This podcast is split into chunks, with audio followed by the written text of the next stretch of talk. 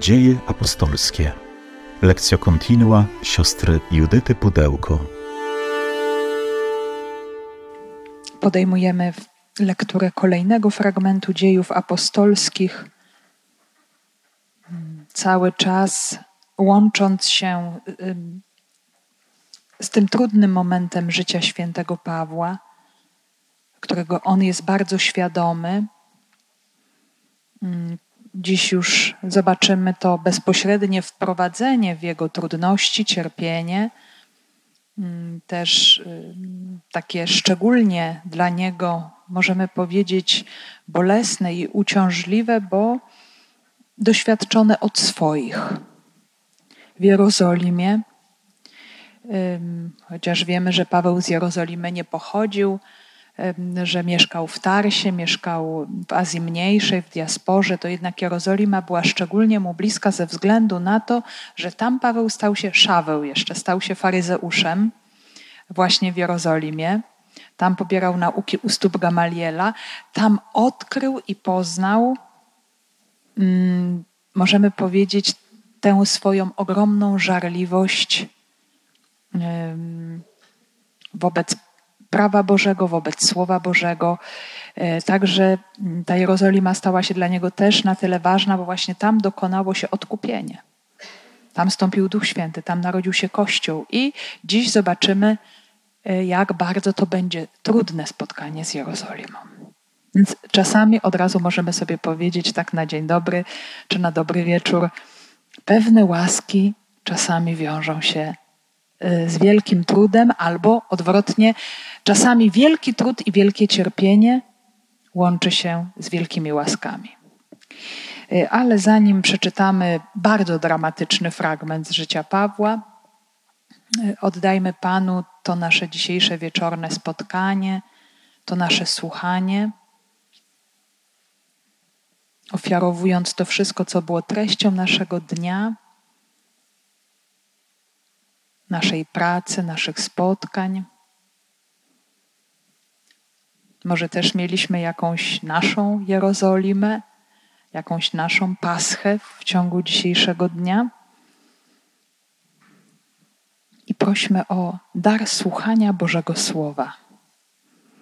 O to, abyśmy mogli mm, otworzyć się na ten dar, przyjąć go z zaufaniem, z radością, z otwartością, wierząc, że zawsze jest to słowo, które nas umacnia, które nas podnosi.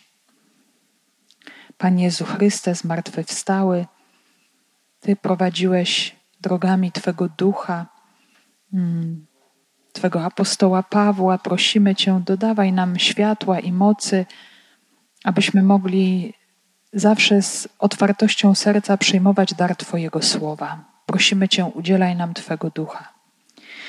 Przyjdź, o Duchu Święty, przyjdź mocy Boga i słodyczy Boga. Przyjdź Ty, który jesteś poruszeniem i spokojem zarazem. Odnów nasze męstwo. Pełnij naszą samotność pośród świata. Stwórz z nas zażyłość z Bogiem. Przyjdź, duchu, z przebitego boku Chrystusa na krzyżu. Przyjdź z ust zmartwychwstałego. I cały czas przypominamy sobie, jaki to jest moment, że to już jest ostatni etap wędrówki dziejów apostolskich. Najpierw do Jerozolimy, już w tej Jerozolimie jesteśmy. Przybyliśmy już do Jerozolimy tydzień temu z Pawłem i jego towarzyszami. E, tam będą kolejne burzliwe wydarzenia, e, które z czasem doprowadzą Pawła do Rzymu, czyli do kresu jego wędrówki w dziejach. No i ostatecznie ten Rzym też będzie dla Pawła miejscem jego przejścia do wieczności. Więc będzie on taki szczególnie znaczący w jego, w jego historii. A co się działo wcześniej? Cały czas sobie przypominamy, żeby dobrze umiejscowić sobie naszą mm, trasę. My pamiętamy, że Paweł y, po prostu się y, bardzo mocno usiłuje dostać do Jerozolimy i ta podróż dosyć długo trwa. że jest to Milet, są to Wyspy Greckie, jest to ostatecznie później Tyr, Ptolemaida, Cezarea, no i z Cezarea przybywa do Jerozolimy.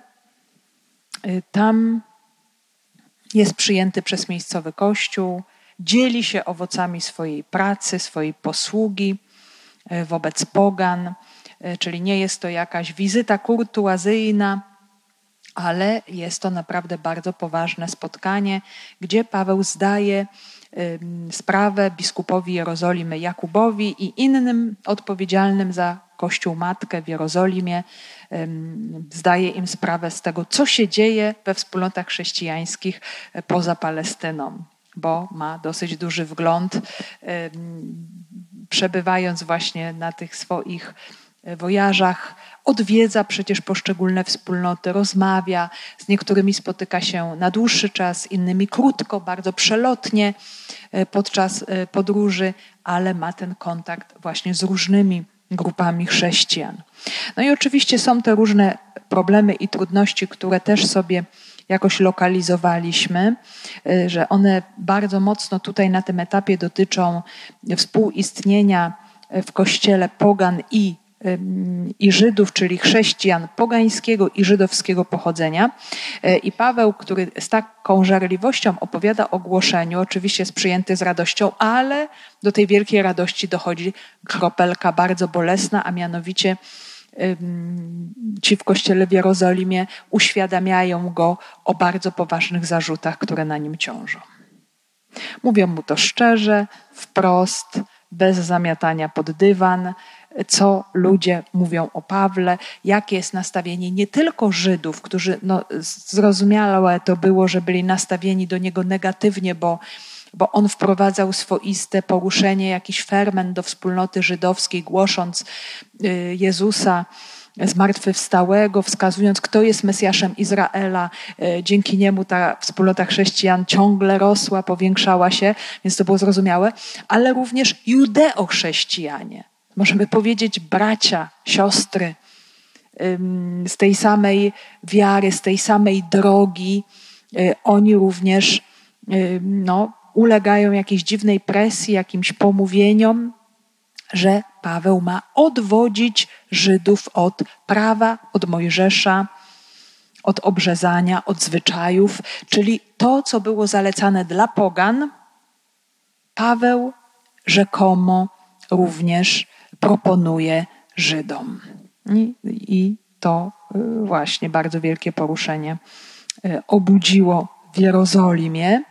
Dlatego mm, przełożeni Kościoła na czele z Jakubem proponują, żeby on no, w jakiś sposób bardzo taki jasny pokazał mieszkańcom Jerozolimy swoją gorliwość. Y, mimo wszystko żydowską, y, która jest częścią jego życia, która gdzieś nie osłabła y, przy przyjęciu Jezusa Chrystusa. Musimy cały czas pamiętać o tym, że do czasu wzburzenia Jerozolimy, świątyni w roku 70, judeo-chrześcijanie, zwłaszcza ci palestyńscy, a zwłaszcza ci w Jerozolimie, oni stanowili po prostu część wspólnoty żydowskiej. To był jeden z wielu odgałęzień, odłamów bardzo, bardzo bogatego judaizmu drugiej świątyni. Oczywiście nie byli zbyt mile widziani i tolerowani, o czym już słyszeliśmy w dziejach apostolskich, bo to było zupełnie czymś wywrotowym.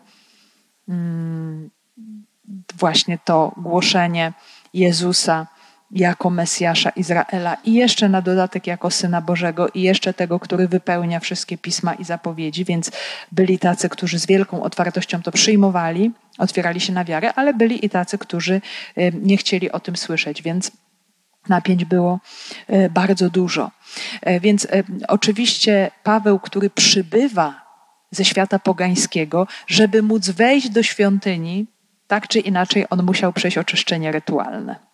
E, czyli trzeciego, siódmego dnia e, musiał właśnie dopełnić obmycia w mykwie i później też razem z czteroma mężczyznami, którzy kończyli swój ślub Nazireatu, miał się udać do świątyni, miał e, niejako zasponsorować, zafundować im e, liczne ofiary, które musieli oni złożyć w świątyni na zakończenie swojego ślubu. I to też było znakiem takiej gorliwości, już sobie mówiliśmy o tym ostatnio, że jeżeli gorliwy Żyd podejmuje jakiś ślub, jakieś zobowiązanie, składa ofiary, to jest dobrze, ale jeżeli taki gorliwy Żyd drugiemu Żydowi pomaga takie ofiary dopełnić i jeszcze mu je sponsoruje, bo on jest ubogi i płaci za niego, y, zakupuje dla niego to, co jest potrzebne do złożenia ofiar albo do e, życia religijnego, no to świadczy o wybitnej wręcz gorliwości mm, właśnie żydowskiej takiegoż e, Judejczyka. Więc tym Paweł miał pokazać, dać świadectwo, że nikogo nie odwodzi od tradycji ojców, wręcz przeciwnie. Wspiera i pomaga, aby, y, aby właśnie współbracia judeo-chrześcijanie nadal wszystkie te elementy życia żydowskiego realizowały. Więc taki był po prostu plan. Y, mogłoby się wydawać, że była to jakaś pokazowa pobożność, ale Paweł z ogromną pokorą przystał na to, bo po prostu wiedział, że tu jest bardzo rzecz poważna. Nie chciał zaprzepaścić y, tych wszystkich ogromnych darów związanych z posługą, ewangelizacją. No i dlatego zgodził się na to bez najmniejszych oporów. No, przyjmuje to, co jest mu powiedziane też przez jego przełożonych, aby wspólnie szukać większego dobra, jakiegoś pokoju, jakiegoś porozumienia e, pomiędzy właśnie Pawłem i judeochrześcijanami Y, których no, było dosyć dużo, o czym też przełożeni Kościoła zapewniali, że wielu Żydów przyjęło wiarę w Jezusa Chrystusa i nie mogą mieć oni takiego przeświadczenia, że apostoł Paweł, Żyd, y, jeszcze na dodatek wcześniej faryzeusz, no, wprowadza tutaj jakieś niesnaski, podziały do Kościoła, skoro jest on jak najbardziej autoryzowany przez starszyznę przez y, apostołów Kościoła w Jerozolimie. No i właśnie tak też się ma to wszystko stać, taki jest plan. Już jest czysty rytualnie nasz apostoł i przybywa do świątyni, żeby dalej dopełniać procedur, pomagać Nazirejczykom w dopełnieniu ich ofiar i zobaczmy, co się dzieje z dziejów apostolskich. Kiedy zaś siedem dni dobiegło końca, Żydzi z Azji, ujrzawszy go w świątyni, podburzyli cały tłum i rzucili się na niego z krzykiem: Izraelici, na pomoc! To jest człowiek, który wszędzie naucza przeciwko wszystkich przeciwko narodowi i prawu i temu miejscu, a nadto jeszcze Greków wprowadził do świątyni i zbezcześcił to święte miejsce. Przedtem bowiem widzieli z nim w mieście Trofima z Efezu i sądzili, że Paweł wprowadził go do świątyni. Poruszyło się całe miasto, zbiegł się lud, porwali Pawła i wlekli go poza świątynię. Natychmiast też zamknięto bramy. Gdy usiłowali go zabić, doszła do trybuna kohorty wiadomość, że cały Jeruzalem jest wzburzony. Natychmiast wziął żołnierzy i setników, zbiegł do nich na dół. Na widok trybuna i żołnierzy zaprzestano bić Pawła. Gdy trybun przybliżył się, kazał go ująć, związać dwoma łańcuchami i dopytywał się, kim jest i co uczynił. A z tłumu każdy krzyczał co innego. Nie mogąc się nic pewnego dowiedzieć z powodu zgiełku, kazał go prowadzić do twierdzy. Gdy znalazł się na schodach, doszło do tego, że żołnierze musieli go nieść z powodu naporu tłumu. Bo tłum ludzi szedł za nim, krzycząc: Precz z nim! Kiedy miano go wprowadzić do twierdzy, rzekł Paweł do trybuna: Czy wolno mi, mi coś ci powiedzieć? A on odpowiedział: Znasz grecki? Nie jesteś więc Egipcjaninem, który niedawno podburzył i wyprowadził na pustynię cztery tysiące Sykaryjczyków? Ja jestem Żydem z Tarsu, odpowiedział Paweł, obywatelem znacznego miasta w Cylicji. Proszę cię, pozwól mi przemówić do ludu. Kiedy zaś siedem dni dobiegało końca, Żydzi z Azji, ujrzawszy go w świątyni, podburzyli cały tłum i rzucili się na niego z krzykiem. Izraelici na pomoc. To jest człowiek, który wszędzie naucza wszystkich przeciwko narodowi i prawu i temu miejscu, a nadto jeszcze Greków wprowadził do świątyni i zbezcześcił to święte miejsce. No, dzieje się bardzo poważnie, jak widzimy. To nie są przelewki. Paweł jest w świątyni, jest bardzo, widzimy, rozpoznawalny. Y, no, świątynia no to nie było takie miejsce malutkie albo takie miejsce opustoszałe, że z daleka widziano Pawła z Tarsu i wszyscy go znali. Tam naprawdę było bardzo dużo ludzi i można się było wmieszać tłum, w tłum. Natomiast y, no to nam pokazuje prawdę, że Paweł był bardzo dobrze znany i rozpoznawany że gdzieś spodziewano się, że przybędzie, że gdzieś już go ktoś zobaczył, ktoś już, jak też kontekst nam zaraz pokaże, rozmawiał na jego temat, wymieniano się spostrzeżeniami, być może nawet oczekiwano, aż się w końcu pojawi, żeby móc go schwytać gdzieś w jakiś sposób, mm, no, unieszkodliwić. Paweł, jak gdyby nigdy nic, bardzo odważnie przybywa do świątyni, ma dopełnić tych wszystkich rytów, e, oczyszczeń czterech Nazirejczyków i jest zauważony właśnie przez Żydów z Azji, którzy najprawdopodobniej przybyli do Jerozolimy również na pięćdziesiątnicę. Bo to jest święto pielgrzymie i ci pobożni Żydzi z Azji pewnie tam właśnie się pojawili. I co to są za jedni Azja to jest oczywiście cała Azja Mniejsza, czyli dzisiejsza Turcja, więc to jest obszar ogromny i Paweł wszędzie tam działał. Niemniej jednak stolicą Azji Mniejszej był Efes. I bardzo często, kiedy mówiono, używano same, samo słowo Azja, to e, miano na myśli po prostu okolice Efezu, czyli stolicy, e, stolicy Azji Mniejszej. I możemy sobie teraz przypomnieć, co się tam zdarzyło. Otóż Paweł nauczał w tamtejszej synagodze, po tym jak doprowadził do wiary, pamiętamy, Joannitów, dwunastu mężczyzn, którzy znali tylko chrześcijanowy, to tak na dzień dobry mu się zdarzyło w Efezie, e, że byli tacy, którzy coś wiedzieli o Jezusie, ale nie do końca. E, więc po tym spotkaniu z Joannitami Paweł udaje się do synagogi żydowskiej, tam rozprawia bardzo odważnie przez trzy miesiące. I oczywiście są tacy, którzy jak najbardziej otwierają się na wiarę, ale też jest bardzo wielu przeciwników. I to takich bardzo ostrych. Tacy, którzy bluźnią, e, którzy sprzeciwiają się wobec ludzi publicznie, bluźniom wobec słów, y, które Paweł głosi. No już po prostu Paweł nie był w stanie tego wytrzymać, y, byśmy powiedzieli, jakiejś tej mowy nienawiści, i pozostawił synagogę, przeniósł się do tak zwanej szkoły Tyrannosa, więc do poganina, do Greka, albo może do prozelity, albo właśnie jakiegoś już chrześcijanina i tam nauczał aż dwa lata. Długo.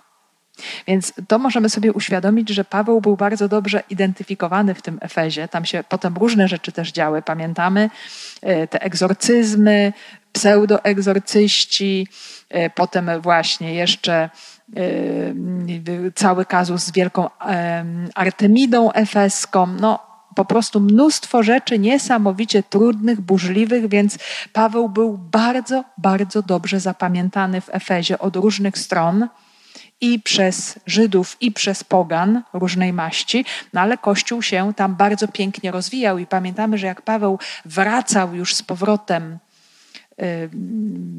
do Jerozolimy, jeszcze z Efezu udał się do Macedonii, czyli do Filipi, potem Troada i później z powrotem już nie zatrzymał się w Efezie, tylko żegnał się z kościołem w e, Efezie w Milecie, obok, niedaleko.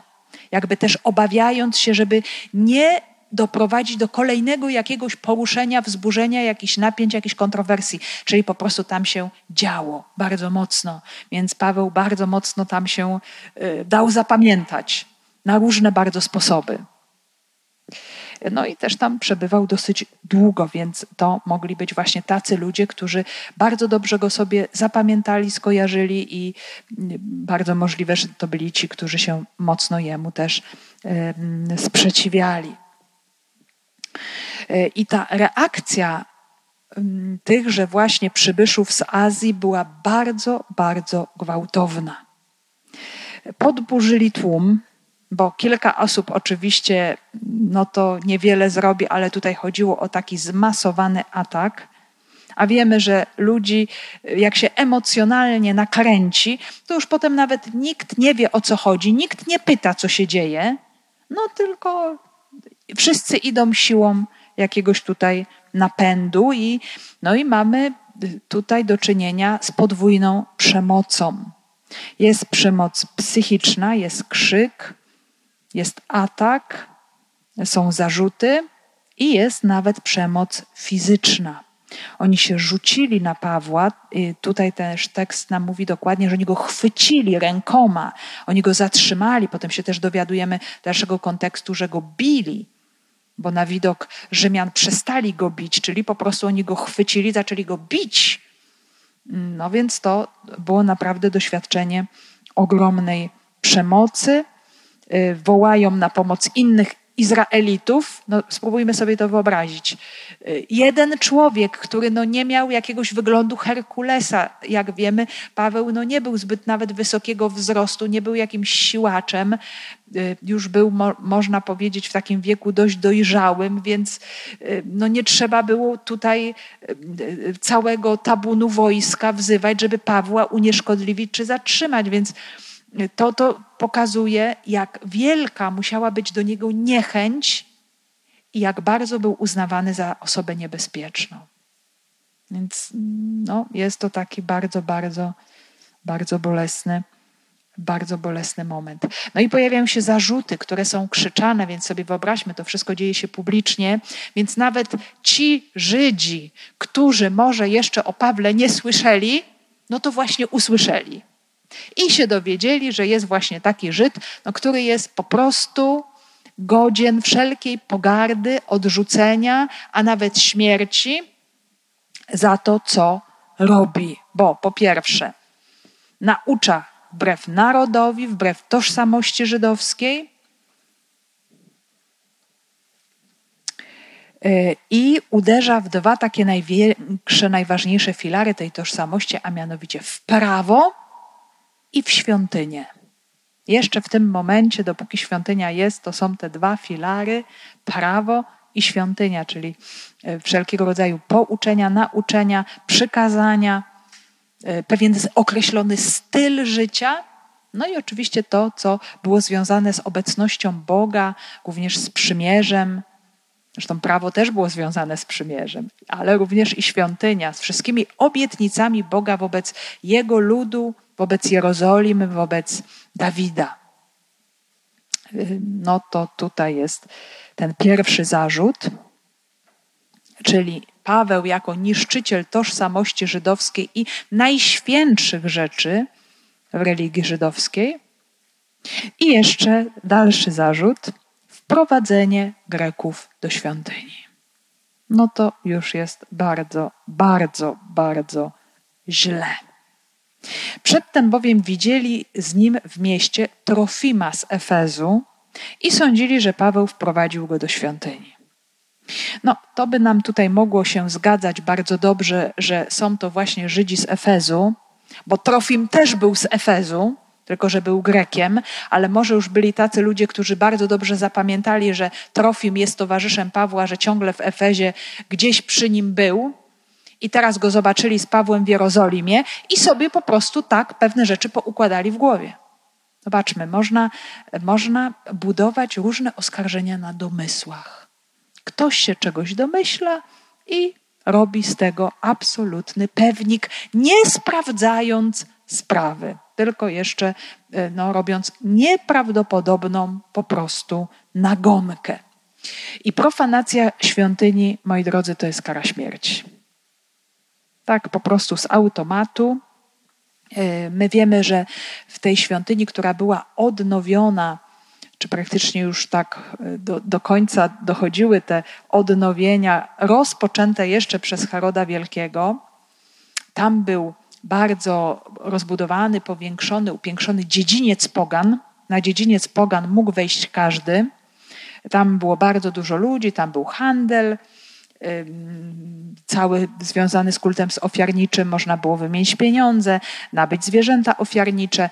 Tam również w krużgankach spotykali się przedstawiciele różnych stronnictw i była dyskusja, debata właśnie związana z różnymi szkołami, stronnictwami żydowskimi. No ale dalej już był dziedziniec Izraelitów, najpierw kobiet, później mężczyzn, później kapłanów, no i przybytek, miejsce święte i święte świętych, więc wiemy, że było e, cały ten budynek był po prostu bardzo mocno podzielony e, i im dalej się szło, tym mniej osób mogło po prostu do tych miejsc wejść. I mm, Józef Lawiusz też mówi o tym, że na końcu tego dziedzińca Pogan była taka, taka bariera, taki murek, który miał półtora metra wysokości. Natomiast przy tym murku znajdowały się tabliczki po łacinie i po grecku, właśnie przeznaczone dla Pogan, bo jak ktoś nie jest Żydem, to na pewno musi albo mówić po grecku, albo po łacinie. Nie ma innej możliwości, a na pewno mówi po grecku, nawet jeżeli nie mówi po łacinie. Więc w tych dwóch językach były tabliczki i badania archeologiczne takie tabliczki no, jakoś wyłoniły. One zostały odnalezione na, na tym terenie. I napis brzmiał następująco: Żaden cudzoziemiec niechaj się nie waży przekroczyć poręczy otaczającej świątynię i ogrodzenia. Ten, który by to uczynił, będzie winien swojej śmierci. Więc sprawa jest e, bardzo, bardzo poważna. E, no i tak jak powiedziałam, doszło tutaj do jakiejś pomyłki, pomówienia. Wcześniej Paweł już został spostrzeżony, że jest, że jest właśnie z Trofimem, że jest z Poganinem. A tutaj Paweł przecież nie przed Trofimem, tylko przyszedł z Nazarejczykami, znaczy, przepraszam, z tymi, którzy złożyli ślub e, Nazirejczykami, ślub Nazireatu. I doszło do właśnie takiej konkluzji, że e, no, jeden z nich to jest na pewno Trofim. Czyli właśnie jest tutaj, mamy potwierdzenie. Myśmy cały czas wiedzieli o tym, że on naucza przeciw naszemu prawu, odwodzi lud od Mojżesza i zwyczajów. I teraz jeszcze, proszę bardzo, wprowadził poganina do świątyni. Takie sytuacje się zdarzały. Mamy y, u Józefa Flawiusza takie informacje, nawet chociażby, że żołnierz rzymski wszedł na teren świątyni i tam się obnażył. Już kompletna jakaś profanacja, chęć zbezczeszczenia właśnie świętego miejsca żydowskiego. To doprowadziło do nieprawdopodobnych zamieszek. Tam zebrały się tysiące ludzi, sto tysięcy ludzi, i bardzo wielu z nich w szale po prostu jakiejś ogromnej agresji wobec niego, ludzie się po prostu zadeptali częściowo. Także to, to były eskalacje no, nieprawdopodobnych emocji i no, takich działań zupełnie, zupełnie nieracjonalnych. Oczywiście ten żołnierz został zabity i też się zdarzyło, że inny znowuż spalił zwój tory. Znaczy, no, w sposób taki bardzo zły wyrażali oni swoją niechęć do narodu żydowskiego. Może nie chcieli być w tej Jerozolimie, bardzo się mocno temu sprzeciwiali, chcieli e, wyrazić akt swojej niechęci i pogardy, no ale to skończyło się bardzo, bardzo, bardzo źle. Także takie sytuacje po prostu miały miejsce i zawsze reakcja była po prostu jednakowa. Takich ludzi czekała śmierć. Poruszyło się całe miasto. Zbiegł się lud, porwali Pawła i wlekli go poza świątynię. Natychmiast też zamknięto bramy.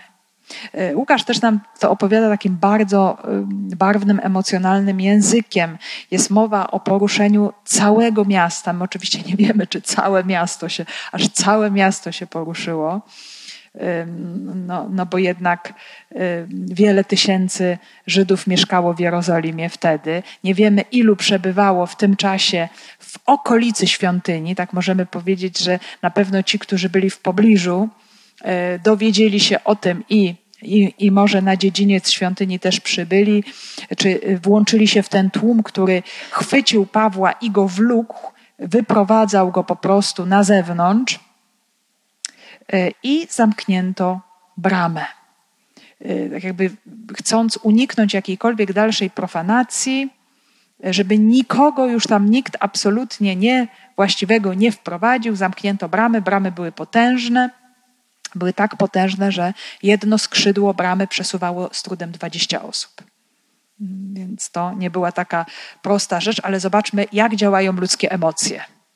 Ludzie zyskują siły po prostu niewyobrażalne. Więc y, wszystko, moi drodzy, w tej historii prowadzi do linczu. To, jest, to, są, to są poszczególne etapy, które normalnej sytuacji, jakby to tak dalej po prostu szło, jeżeli by nie pojawiła się interwencja, o której będzie zaraz mowa, to byłby zaraz lincz. Tu się nam bardzo y, mocno po prostu y, powtarza historia pierwszego świadka męczennika Szczepana. No, tam niestety nikt nie zaingerował, Mm, bo też on został wywleczony. Troszeczkę inna była procedura, on był przed sądem, doprowadził do wzburzenia swoich słuchaczy, też do straszliwej wściekłości, bo zarzucił im to, pamiętamy, że się sprzeciwiają Duchowi Świętemu, się ciągle sprzeciwiacie Duchowi Świętemu, tak samo wy, jak i ojcowie wasi. No i nie trzeba było więcej. Wywlekli go poza bramy miasta i kamienowali. I po prostu no, widocznie nie było w pobliżu żadnego oddziału rzymskiego, nie było może jakichś wyższych urzędników rzymskich, może ktoś tam był, ale nie chciał się w to mieszać. No i po prostu był lincz. Nieuprawniony lincz, bo jak pamiętamy, Żydzi nie mogli samoistnie nikogo zabić. No może była, byłaby taka sytuacja, y, jeszcze do przyjęcia i nie byłoby konsekwencji, jeżeli to by się stało właśnie po wprowadzeniu poganina do świątyni. Bo były te tabliczki i to był też niejako przywilej żydowski, jeden z przywilejów, który Żydzi otrzymywali od Cezarów. Y, że y, no, tutaj mm, czeka śmierć tych, którzy sprofanują świątynię. Natomiast w przypadku Szczepana żadnej właśnie interwencji nie było i został on zlinczowany. W przypadku Pawła jest inaczej. Gdy usiłowali go zabić, doszła do trybuna kohorty wiadomość, że cały Jeruzalem jest wzburzony, czyli właśnie, że bliski jest lincz. I wiemy, że zaraz obok placu świątynnego, od strony wschodniej, tam przylegała twierdza Antonia.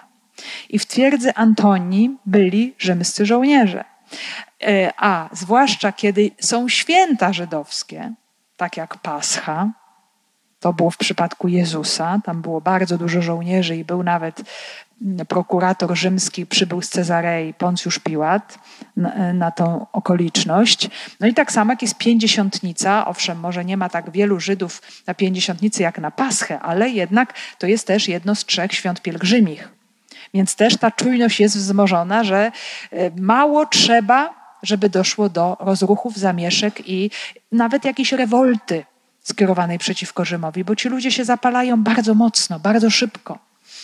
E, więc e, żołnierze po prostu wiedzą o tym i są gotowi e, od razu, żeby przeciwdziałać i nie mają do pokonania właściwie żadnej drogi, bo po prostu schodzą na dół i od razu znajdują się na praktycznie prawie na dziedzińcu pogan. Natychmiast wziął żołnierzy i setników i zbiegł do nich na dół. Na widok trybuna i żołnierzy zaprzestano bić Pawła. Mm, także jest trybun, a więc to już jest wysoki urzędnik rzymski, są setnicy, nawet kilku tych setników. Nie jest powiedziane, e, czy całe oddziały tychże setników, no bo pod każdego setnika podlega stu żołnierzy, czy od razu wszyscy się pojawili, ale sama obecność rzymskich żołnierzy no, zatrzymuje przynajmniej ten objaw przemocy fizycznej wobec Pawła. Czyli wiedzieli oni, że no, tutaj w tej sytuacji nie mogą się tak zachować, że nie mają prawa nikogo zabić. No, chyba, że to byłby właśnie poganin, który wtargnął do świątyni, a Paweł poganinem nie jest, jest Żydem. Więc on miał prawo wejść do świątyni. Więc mm, oni, oni sobie to uświadomili, że no, mm, no postępują w sposób przekraczający y, ustalone reguły. I na widok żołnierzy mm, przestali Pawła bić. No ale y, już na pewno no, dosyć zdążyli go mocno poturbować. Gdy trybun zbliżył się, kazał go ująć związać dwoma łańcuchami i dopytywał się, kim jest i co uczynił. No jest to bardzo ciekawe. Y, trybun, y, skoro widzi, że jest to człowiek tak bardzo bity, y, że jest straszna wrzawa, że jest straszny krzyk, no to zdaje sobie sprawę, że tutaj może doszło do jakiegoś przestępstwa poważnego, zagrożenia, więc trzeba być bardzo, bardzo, bardzo ostrożnym i dlatego nakazuje właśnie oficjalnie pojmać Pawła, no żeby zrobić dochodzenie. I zostaje on związany dwoma łańcuchami, i to związanie przywołuje nam niedawne proroctwo Agabosa. Pamiętamy, jak Agabos wziął prorok, który z Jerozolimy przybył do Cezarei, tam gdzie Paweł się zatrzymał już pod koniec y, swej wędrówki do Jerozolimy.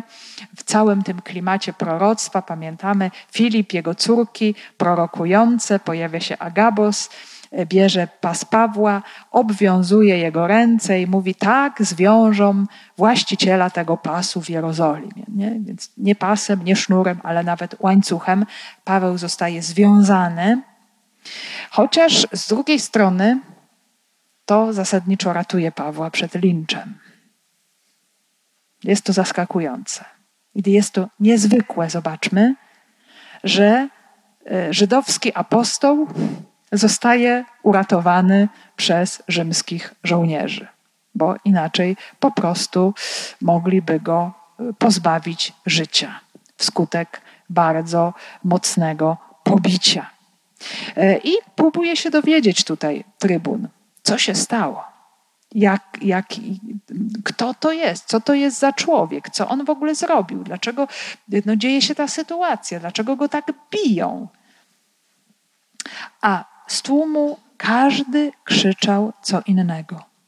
Nie mogąc się nic pewnego dowiedzieć z powodu zgiełku, kazał go prowadzić do twierdzy.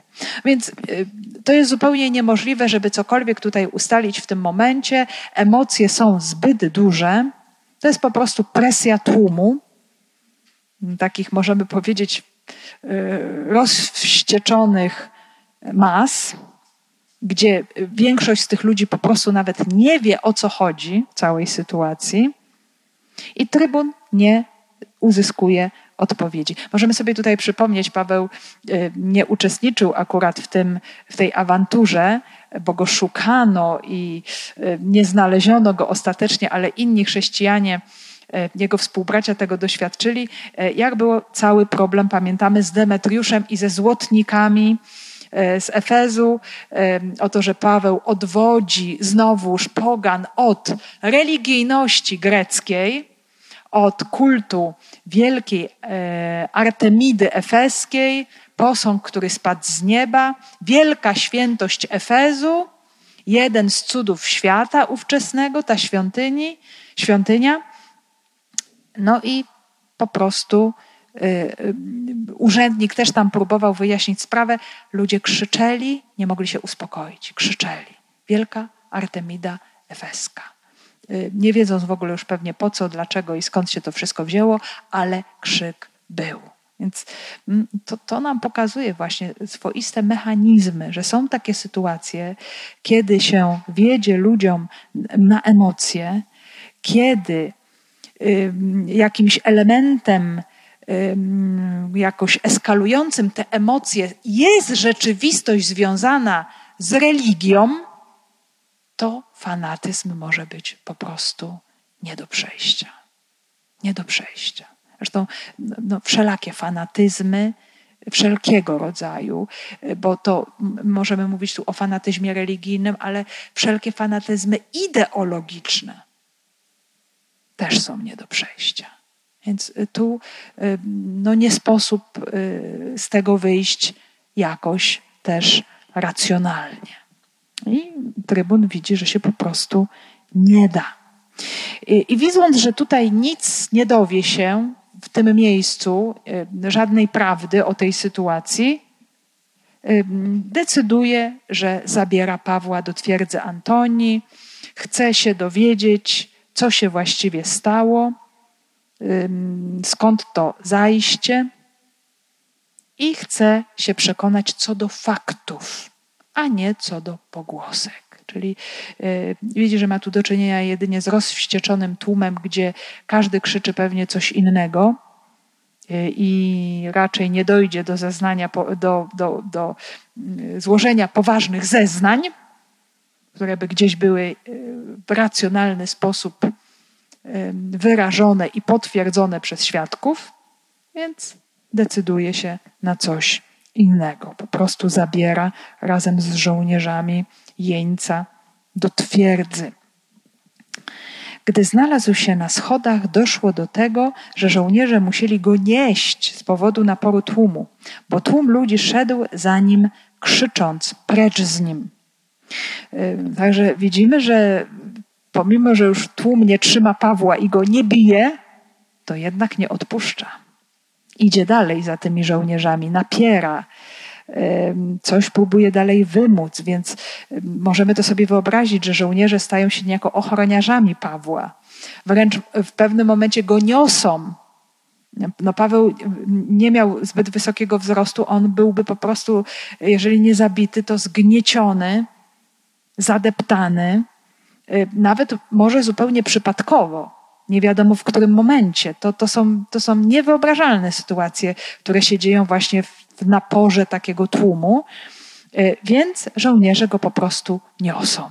Ponad tym, że y, tłumem, żeby spokojnie i swobodnie przenieść go do twierdzy. I ten okrzyk jest nieprawdopodobnie przejmujący. My go możemy przetłumaczyć na różne sposoby. No, dosłownie też czasownik aero zabrać kogoś, ale no właśnie, dobrze to oddaje to wyrażenie precz z nim, zabierajcie go. Może to też, można to też przetłumaczyć zabij go, strać go, zniszcz go. I ten sam czasownik mm, troszeczkę innym zaimkiem, bo precz z tym albo zabij tego, pojawia się w momencie procesu Jezusa. W Ewangelii Łukasza 23:18 to jest krzyk tłumu wobec sądzonego Jezusa. Precz z tym. Nie? Wtedy, kiedy Piłat pyta się, co mam uczynić z królem żydowskim, to ten żydowski tłum woła precz z tym. Ukrzyżuj, zabij, nie ukrzyżuj, ale, ale strać go, zabij go, zabij tego. Także to, czego doświadczył Jezus, właśnie też w tym samym miejscu w Jerozolimie, tego samego dokładnie doświadcza Paweł. Duch Święty go już przez długi czas przygotowywał, że to go właśnie czeka w Jerozolimie, że to jest konsekwencja jego nieprawdopodobnej gorliwości i wierności w głoszeniu Jezusa. Że no, ci, którzy się sprzeciwiają, którzy odrzucają wiarę, nie pozostawią tego no, tak bez e, odpowiedzi. Kiedy miano go wprowadzić do twierdzy, rzekł Paweł do trybuna. Czy wolno mi coś ci powiedzieć? I zobaczmy, to jest rzecz niesamowita. Paweł przez cały czas tej y, sytuacji, tego zajścia milczał. On się w ogóle nie bronił. On nic nikomu nie tłumaczył. Y, on jakoś, przynajmniej Łukasz nam nic nie mówi, nie rozpaczał. Znosił to wszystko z ogromną godnością. Dlaczego? My wiemy już dlaczego, bo on był na to przygotowany. On wiedział, że no, coś się zaraz stanie. Duch Święty mu udzielił niesamowitego męstwa, jakiejś odwagi, jakiejś siły, żeby to w sposób spokojny przyjąć. Wiesz, on już był na pewno bardzo mocno pobity, był na pewno wyczerpany po całym zajściu psychicznie. No, możemy sobie wyobrazić, jak działa rozwścieczony tłum. A Paweł po prostu zaskakuje. Bardzo spokojnie odzywa się do trybuna w sposób bardzo grzeczny, bardzo delikatny. Zobaczmy, nie histerycznie nie rozpacza, nie broni się, y, nic nie tłumaczy, y, nie, y, nie próbuje wmówić właśnie tutaj, czy, czy przekonać trybuna, że zostałem napadnięty, że ci ludzie są straszni, że oni mnie zaraz tu zabiją, zrób coś. Nic z tych rzeczy. Jest to no, niesamowite, jest to niezwykłe. Jak wielką siłę ducha posiada apostoł narodów. Jak wielki pokój i zjednoczenie z Chrystusem. Nie, tego po prostu człowiek tak sam z siebie nie potrafi. To jest, to jest niezwykłe dzieło Ducha Świętego e, w Pawle. I, i, I to stwierdzenie Pawła zadziwiło trybuna. Bardzo mocno go zadziwiło. A on odpowiedział: Znasz grecki? Nie jesteś więc Egipcjaninem, który niedawno podburzył i wyprowadził na pustynię cztery tysiące Sykaryjczyków? Trybun może jest nie tyle zaskoczony, że Paweł zna grecki, bo wielu ludzi tam znało Grekę. Greka była powszechnie znana i, i, i większość ludzi mówiła po grecku. Może w samej Jerozolimie to nie, ale y, gdzieś nawet czy w Palestynie, czy w Galilei, czy w różnych częściach imperium mówiono po grecku. Ale y, ten sposób, w jaki Paweł się odzywa, pokazuje, że on nie jest zwykłym rzezimieszkiem, y, za którego trybun już prawie może go uznał, bo Paweł się odzywa bardzo elegancko. Sposób, Y, odezwania się Pawła przy użyciu formy grzecznościowej zadziwił trybuna. Jeszcze w takiej sytuacji. No sobie wyobraźmy, y, człowiek w takiej sytuacji to nie wiem, albo by się jakoś jąkał, albo by panikował, albo by lżył, nawet z samego napięcia nerwowego wobec tego wszystkiego, co się dzieje. A Paweł wyraża się bardzo spokojnie i bardzo dystyngowanie, co świadczy, że jest człowiekiem bardzo wysokiej kultury. I widać, że to trybunowi bardzo mocno zaimponowało. Mm, a miał być po prostu, y, zobaczmy, kolejne takie przypuszczenie. Żydzi przypuszczali jedno wobec Pawła, a trybun przypuszczał drugie wobec Pawła. Każdy coś myśli, każdy coś zakłada. I nic z tego, co zakładają jedni i drudzy, nie jest prawdą. No, bardzo jest to ciekawe że lepiej się dobrze przekonać co do pewnych rzeczy, niż coś zakładać, bo y, podczas tych kilku krótkich chwil, my sobie tak długo o tym mówimy, ale to, to po prostu to nie mogło długo trwać, bo inaczej Pawła już by nie było wśród żyjących. To była bardzo szybka akcja, ale trybun już sobie całą narrację w swojej głowie pewnie tam przeprowadził, kto to może być. Zaczął łączyć niektóre fakty i myślał, że ma przed sobą egipskiego wichrzyciela. I o tym zajściu opowiada nam Józef Flawiusz, że jakieś cztery lata wcześniej, mniej więcej w 54 roku, pojawił się jakiś tajemniczy Egipcjanin, który się uznał za Mesjasza, taki pseudomesjasz, no takich mnóstwo było, e, bo rosły w Palestynie coraz większe nastroje antyrzymskie. Porwał za sobą Rzeszę. Flawiusz oczywiście nieprawdopodobnie przesadzał, wyolbrzymiał wszystkie możliwe liczby i on nawet mówił o 30 tysiącach ludzi, którzy poszli za nim. Dzieje nam tutaj mówią o 4 tysiącach, tak bardziej w sposób wyważony.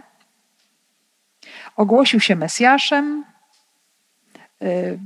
Tam oni byli na pustyni, potem się y, znaleźli na Górze Oliwnej i kto był, to już może sobie wyobrazić, z Góry Oliwnej świetnie widać y, mury Jerozolimy, świątynie.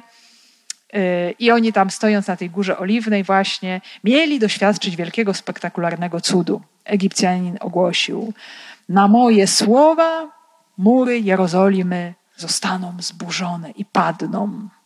No i tłum egzaltowany całkowicie w to wierzył, że się tak stanie. To nie był jakiś taki zwykły tłum, bo to byli, jak tutaj mówią nam dzieje, czy też również mówił Flawiusz, Sykaryjczycy, czyli tak zwani nożownicy. Bardzo niebezpieczna sekta żydowska, e, którzy, która, e, której członkowie no, szukali konfrontacji z Rzymianami dążyli do wzniecenia rozruchów wojny, powstania. No, nie możemy się dziwić, e, widząc jakieś rozruchy, napięcia, Rzymianin może to sobie kojarzyć, a znowu pewnie ci nożownicy się tutaj pojawili. No, ale oczywiście wiadomo, mury Jerozolimy nie padły, tych ludzi od razu Rzymianie pozabijali, ujęli e, czy jakoś rozpędzili, a sam Egipcjanin uciekł i ślad po nim zaginął. I teraz właśnie trybun y, no sobie to jakoś tak połączył i wyobraził, że pewnie Egipcjanin pojawił się na nowo i że trzeba to wszystko y, w takim razie y, tutaj zatrzymać, tego złoczyńcę, winowajcę, zakuć w kajdany i postawić w końcu pod sąd rzymski i sprawę ostatecznie zamknąć. Ale wcale jak widzimy, nie jest to prawdą. I Paweł mówi coś innego.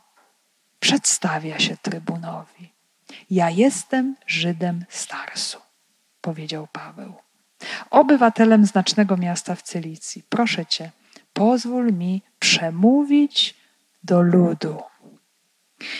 Także Paweł podaje swoją tożsamość i to wcale nie jest miłe w tej sytuacji, bo no, no, właśnie, przed chwilą wszyscy mogli widzieć i trybun, i on sam doświadczył y, przemocy ze strony właśnie Żydów, i on wcale od tej tożsamości nie ucieka. Przyznaje się, ja jestem Żydem. Nawet jeżeli Żydzi pałają do mnie nienawiścią, ja jestem Żydem. Jednocześnie też y, ukazuje to, mówi z prawdą, zgodnie z prawdą, że pochodzi z kultury helenistycznej, że jest Żydem z Tarsu. Jest obywatelem rzymskim, jest człowiekiem wykształconym, także Paweł tego nie ukrywa. Nie ma w nim jakiejś fałszywej pokory. Nie wstydzi się ani przyznać tego, że jest Żydem, ani przyznać tego, że jest Żydem helenistycznym, pochodzącym y, z innej części świata niż Jerozolima czy Palestyna. Jednocześnie tutaj dzieje się coś absolutnie niezwykłego. Absolutnie niezwykłego.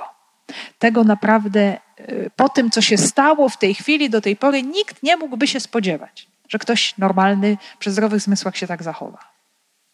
E, po całym doświadczeniu przemocy y, fizycznej i psychicznej, no, człowiek chyba nie miałby ochoty już na nic tylko się gdzieś zupełnie schować i uciec od tej sytuacji. Natomiast Paweł prosi o możliwość przemówienia do ludu. Do tego ludu, który chce go zabić. Co ciekawe, Paweł też tutaj nie mówi, proszę, żeby mógł przemówić do tego tłumu, do tej tłuszczy, ale Paweł używa tutaj słowo lud lud. Y, słowo lud y, w odniesieniu do, mm, do Żydów jest bardzo szczególne, bo to jest termin, który wskazuje na przymierze. Paweł cały czas na tych ludzi patrzy takimi kategoriami. No możemy powiedzieć, że to jest coś absolutnie niezwykłego, bo Paweł po prostu będąc słabym, kruchym człowiekiem, on już patrzy na tych ludzi tak, jak patrzy Chrystus. To jest, to jest absolutnie niezwykłe. To jest właśnie to dzieło, które w, którego w nim dokonał Duch Święty. Zobaczcie, w nim nie ma nienawiści, w nim nie ma chęci odwetu. Nawet takiej, takiej, zobaczmy, takiego jakiegoś instynktu, który gdzieś no, ma prawo się obudzić w człowieku w takiej sytuacji. On po prostu widzi, że kto jest tutaj człowiekiem y, tym, czy kto jest tutaj y, tym, który traci, tym, który jest przegranym. Paweł się nie uważa za przegranego w tej sytuacji. Dla Pawła przegranym jest ten, kto nie przyjął życia od Chrystusa. I Paweł zrobi wszystko, choćby w ostatnim tchnieniu, żeby jeszcze raz, ponownie, na nowo ogłosić im Jezusa Chrystusa. Dać im świadectwo. To jest, moi drodzy, to jest, to jest absolutnie szalone, to jest szokujące. Normalny człowiek w życiu by się tak nie zachował, ani by tego nie zrobił. Zacząłby krzyczeć: Tutaj są łamane prawa człowieka. Proszę tutaj zająć się tymi zbrodniarzami, rzezimieszkami, którzy bez powodu nastają na moje życie. Ja jestem człowiekiem y, niewinnym. Przyszedłem sobie do świątyni, nie zrobiłem nic złego, a oni tutaj chcą mnie zabić. Trybunie w imię sprawiedliwości rzymskiej, ratuj mnie. Paweł no jeszcze usłyszymy, co powie y, następnym razem. Będzie piękna mowa, piękne świadectwo Pawła, które skieruje do swoich braci, do swojego narodu, do tych, których tutaj nazywa ludem. Że oni tutaj nie spełniają żadnych norm bycia ludem i to jeszcze ludem przymierza. Trzeba by ich było nazwać inaczej. Ale Paweł no, czyni rzecz niezwykłą. Absolutnie, absolutnie niezwykłą. Y, y, możemy po prostu, moi drodzy, z tym pozostać i zadawać sobie ciągle pytanie, kto daje taką odwagę? Kto daje taką odwagę? Kto daje taką miłość? Zobaczcie, nic nie zdołało Pawła przekonać do nienawiści. Nic. Nawet taka sytuacja wobec takiego obrazu człowiek po prostu milknie, bo, no bo od razu możemy sobie uzmysłowić, y, jak często o wiele mniejsze sytuacje, czasami zupełnie pewne błahostki, mogą nas tak y, nakręcić, zdenerwować, wzbudzić nasz jakiś żal, że mnie właśnie źle traktują, y, jak tak można, itp., itd. Kiedy patrzymy na tę sytuację, no to po prostu człowiek może tylko zamilknąć.